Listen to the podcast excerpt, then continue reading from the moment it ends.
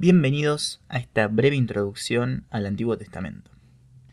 Para empezar, eh, quiero puntualizar algunos, algunas cosas que, es importante que todos los que estén escuchando sepan.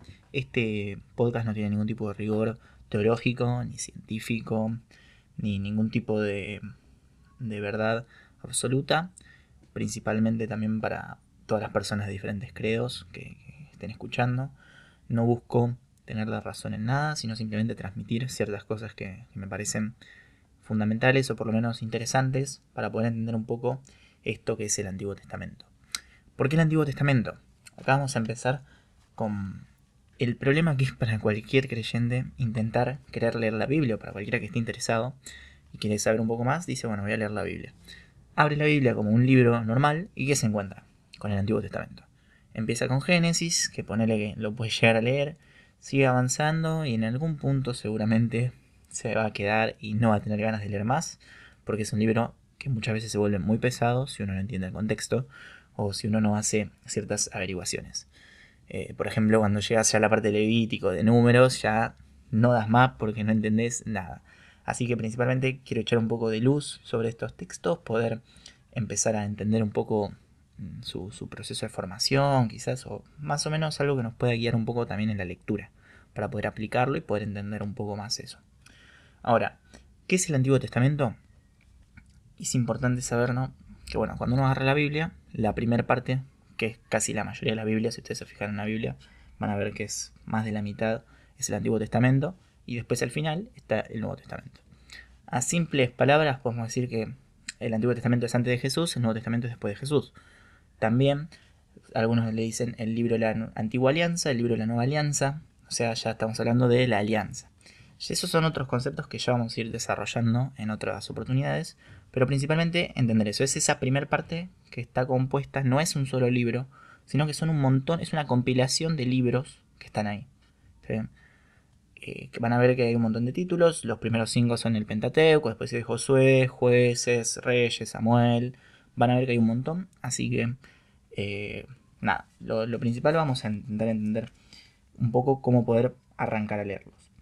Ahora, lo primero que hay que entender es el contexto de cómo se formaron estos libros. O sea, cómo surgen estos libros. No surgen de la manera tradicional que surgen los libros hoy en día. Por ejemplo, hoy en día uno escribe un libro, un autor escribe un libro, lo lleva a una editorial, lo publica la editorial, tenés una fecha de, en la que salió, una fecha exacta, un contrato y todas esas cosas. Bueno, la cuestión es que el Antiguo Testamento no pasó por ese proceso.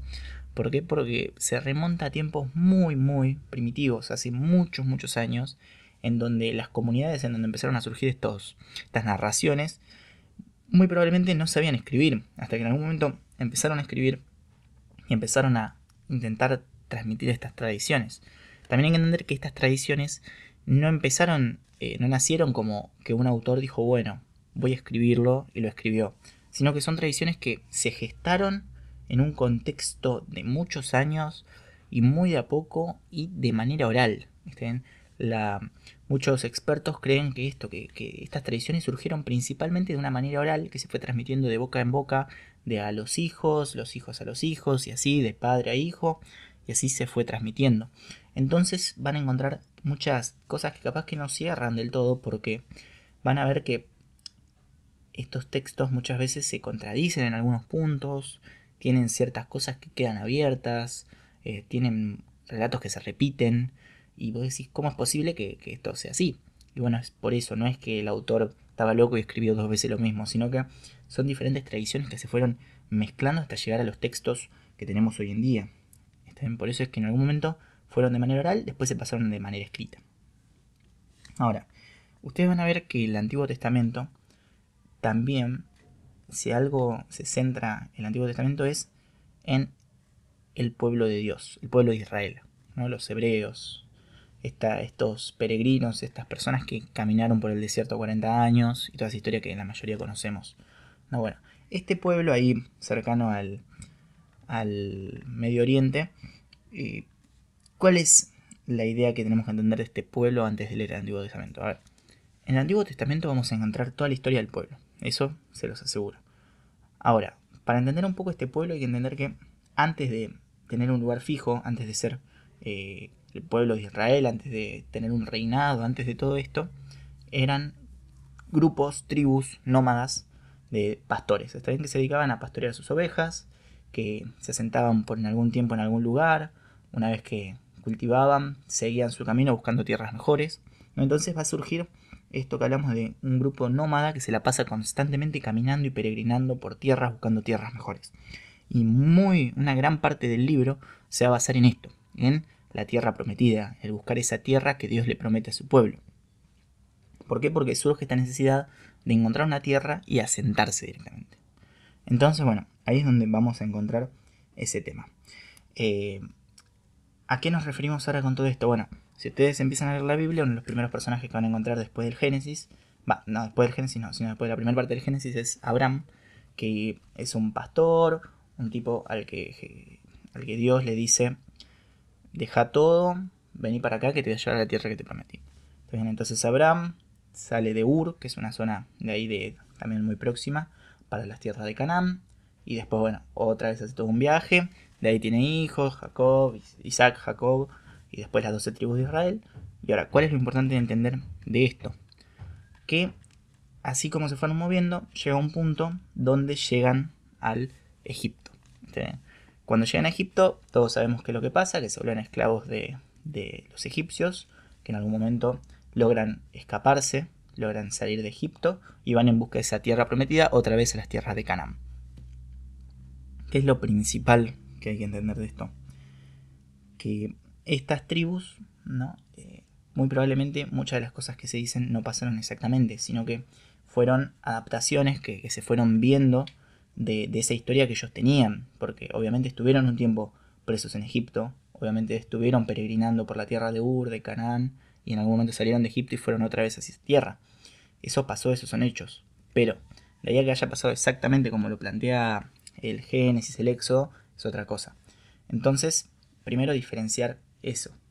Em, algo interesante también que hay que entender es que ellos, cuando llegan a la tierra prometida, después de salir de Egipto, primero son estas 12 tribus dispersas, por así decirlo, que tienen algo en común, que es Dios tienen un mismo dios, cosa que no se veía en toda la zona. En la zona es muy normal ver, y si ustedes se fijan en los libros van a ver que todo el tiempo se hace reminiscencia a esto de no hagan lo que hacen los cananeos, no hagan lo que hacen todos los pueblos de los costados. ¿Por qué? Porque adoraban múltiples dioses, tenían un montón de un dios para cada cosa, hacían sacrificios humanos, un montón de cosas, y que es algo que deja bien separado al pueblo de Israel. El hecho de tener un solo dios era algo que los diferenciaba mucho. Entonces, lo primero, cuando ellos llegan y ocupan esta tierra de Israel, eh, están divididos en estas tribus, ¿no? Y arman una especie de confederación de tribus, en donde cada, o sea, se van teniendo ciertos líderes que se denominan jueces, pero debido a diferentes presiones que van sufriendo por pueblos enemigos que los quieren conquistar, eh, deciden en algún punto armar un reino. Definen un reino, al principio son dos reinos, el reino del norte y el reino del sur, que después se unifican, después se vuelven a separar. Eso también lo van a ver en toda la parte de Samuel y Reyes, si, si leen. Y principalmente entender esto y bueno, y que hay un punto decisivo en la historia del pueblo de Israel que va a ser el exilio. El exilio a Babilonia. A los, en un momento los invaden y los exilian, los echan de su tierra, esa tierra por la que ellos tanto tiempo peregrinaron, esa tierra que tienen tan marcada en su, en su historia, los echan, los echan. Entonces ahí es donde va a haber todo un tema, todo un desarrollo en cuanto a que ellos también centralizaron toda su fe en el templo de Jerusalén. Ese era su templo. Ahí estaba Dios, ahí estaba el arca de la alianza. Era todo ahí. Entonces ahora que ellos no estaban en sus tierras, que habían sido invadidos, que el templo había sido profanado, ¿dónde estaba Dios? Si Dios estaba en ese templo. Ahí ya empieza todo toda una reforma y todos estos textos que en algún momento se pasaron escritos se vuelven a revisar en base a, bueno, ¿y dónde está Dios si no está en estas tierras? Entonces ya ahí se vuelve una gran reforma en todo el pensamiento de, de los israelitas. Y también, ahora ya pasando un poco a otro punto, es entender los géneros literarios que vamos a tener en el Antiguo Testamento. En el Antiguo Testamento vamos a tener un montón de géneros literarios, no es un libro histórico solamente. Lo principal que vamos a entender de esto es que son textos desde la fe y para la fe. Es así de sencillo. Textos desde la fe y para la fe. Ahora los voy a retomar este tema de los géneros, así que no pierdan de vista esto. Pero ahora vamos a entender este proceso de escritura. ¿no? Estos textos, como habíamos dicho al principio, que pasaron de boca en boca una vez y otra vez y otra vez, en algún momento se decidieron poner por escrito. No se sabe bien cuándo fue exactamente el momento donde se dijeron, bueno, vamos a escribirlo. Y es más, estos textos, como dije, muy probable que hayan sido eh, reformados dependiendo de la situación. Por ejemplo, en los momentos de peligro, cuando se tenía en peligro esta fe, como dije, cuando los invadían, cuando había peligro de invasión, se supone, se dice que se habían puesto por escrito con el miedo de perderlos. ¿Está bien? Y, como dije, varían según la historia. Como dije en el exilio, eh, todos los textos se vieron en una gran revisión en ver a, ver, si estamos exiliados, ¿por qué fue? De ahí surge también un poco la historia de autonomistas, que es otro tema que vamos a ver más adelante, en donde también encontramos que se revisan todos los textos y se añaden ciertas cosas para hacer hincapié en el cumplimiento o el no cumplimiento de la alianza. Y eso es otro tema bastante complejo, pero bueno, eso también es importante, que entiendan que el proceso fue muy dinámico y muy diferente a lo que conocemos nosotros ahora como una formación de un libro. No fue tan así. Ahora, vamos a encontrar dentro de estos textos cuatro tradiciones fundamentales que son la yavista, la eloísta, la sacerdotal y la deuteronomista. Para hablar a simples rasgos, por ejemplo, la yavista se sabe que se denomina la yavista la que denominaba a Yahvé como Dios. Ustedes van a ver que en la Biblia tenés diferentes nombres ah, de manera a referirse a Dios. Entonces la yavista le decía Yahvé a Dios. La eloísta le decía Eloí. La sacerdotal hacía mucho hincapié en los ritos, eran muy específicas en esas cosas. Y la deuteronomista, como dije, habla más de un hincapié a la alianza. ¿A qué nos refiero con esto? Que por ejemplo, Génesis. Encontrás en Génesis dos relatos de la creación. Dos relatos, sí, hay dos relatos. Si ustedes se fijan, el primer relato dice que de la creación del hombre y la mujer. Crea al hombre y a la mujer. A su imagen y semejanza los crea. Y se acabó. Después, más adelante, dice que creó a Adán, que después Adán se durmió, le sacó una costilla y creó a Eva. Entonces, ¿qué significa? ¿Que la Biblia se contradice? No. Significa que hay dos tradiciones diferentes que tenían la historia de esta creación del hombre y que se pusieron las dos juntas. Ahora, algo importante de entender es que esto no significa que sea mentira. Ahora lo voy a explicar mejor, si vamos avanzando, tengan esto en cuenta.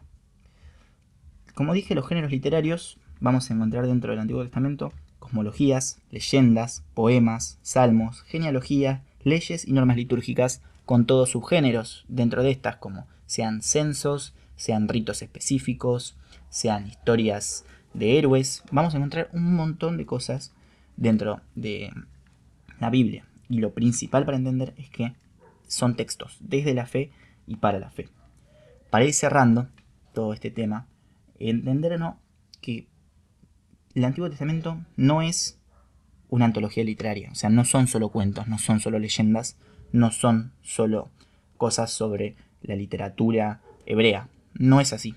¿Por qué? Porque como dije, hay leyes, hay ritos, hay un montón de cosas más. No, no podemos decir que es solo una antología de literatura. Tampoco es una narración histórica científica, no busca tener exactitud científica, no busca tener la razón total en cuanto a, la historia y que cada palabra que dice ahí se cumple, se cumplió al pie de la letra. También es imposible comprobar que Adán y Eva hayan existido tal cual, que haya habido un Caín y un Abel, que haya habido... Todo esto es prácticamente imposible comprobarlo. Entonces no es una narración histórica científica. También podemos decir que no es solamente un libro de oración, no es solamente un libro que uno tiene que seguir al pie de la letra, porque vamos a encontrar personajes muy oscuros, personajes con cosas buenas y con cosas malas. Vamos a encontrar a los reyes, a David, a Saúl, a Caín, a Abel, a todos los personajes, a Abraham con sus cosas buenas y sus cosas malas. Muchos, los jueces tienen muchas cosas malas. Entonces no es solamente eso, tampoco es solamente un libro que uno lo va a rezar. Tiene todo esto y más. ¿A qué me refiero con todo esto? Que bueno, no hay que agarrarse de un análisis fundamentalista, un análisis literal de estos textos, porque muy probablemente no podamos aprovecharlos al máximo. ¿Está bien? Ahora, lo que sí podemos decir que es el Antiguo Testamento es una selección de textos desde la fe y para la fe. Quédense con esto, desde la fe y para la fe. Su sentido más pleno va a estar desde la fe y para la fe. Ahí está la verdadera riqueza del Antiguo Testamento. Y en este desde la fe y para la fe vamos a encontrarnos muy cargado de la identidad del pueblo hebreo. Muy cargado. Va a estar lleno de estas ganas que tiene el pueblo de sentirse pueblo, de demostrar qué es lo que lo diferencia al resto, cómo son. Entonces, principalmente entender esto, son textos desde la fe y para la fe con un gran rasgo de identidad hebrea. Eso es lo fundamental para poder empezar a leer estos hermosos textos que son el Antiguo Testamento. Ahora ya por último, recomendación que les hago cuando quieran leerlo, lean las introducciones y las notas que hay al pie de la página. Al principio de cada libro, en las Biblias normales, en la mayoría de Biblias, no estoy seguro que estén todas, pero van a encontrar una pequeña introducción que les presenta los textos, explica ciertas de estas cosas que, estuve mencionando, que están muy interesantes. Entonces, principalmente lean eso y también las notas al pie de la página. Muchas veces esas están en letra chiquitita, eh, explican ciertas cosas que quedan abiertas eh, las explica ahí abajo y están muy interesantes, suelen hacerlos personas muy capacitadas y muy que entienden mucho del tema. Así que nada, por último, les recomiendo leer Deuteronomio 26, capítulo 26, versículo 5, en donde van a encontrar ciertos rasgos del pueblo hebreo, eh, para que entiendan un poco también esta, esta gana de demostrar su identidad que muestran en todo el texto. Es una recomendación. Y bueno, ya vamos a dar por finalizado este primer episodio. Espero que, los hayan podido disfrutar, que lo hayan podido escuchar y que esto plantee más preguntas que respuestas, que ustedes puedan seguir investigando y sacándose estas dudas que tengan a la hora de leer estos hermosos textos. Y damos por cerrado acá. A mayor gloria de Dios, saludos, paz y bien.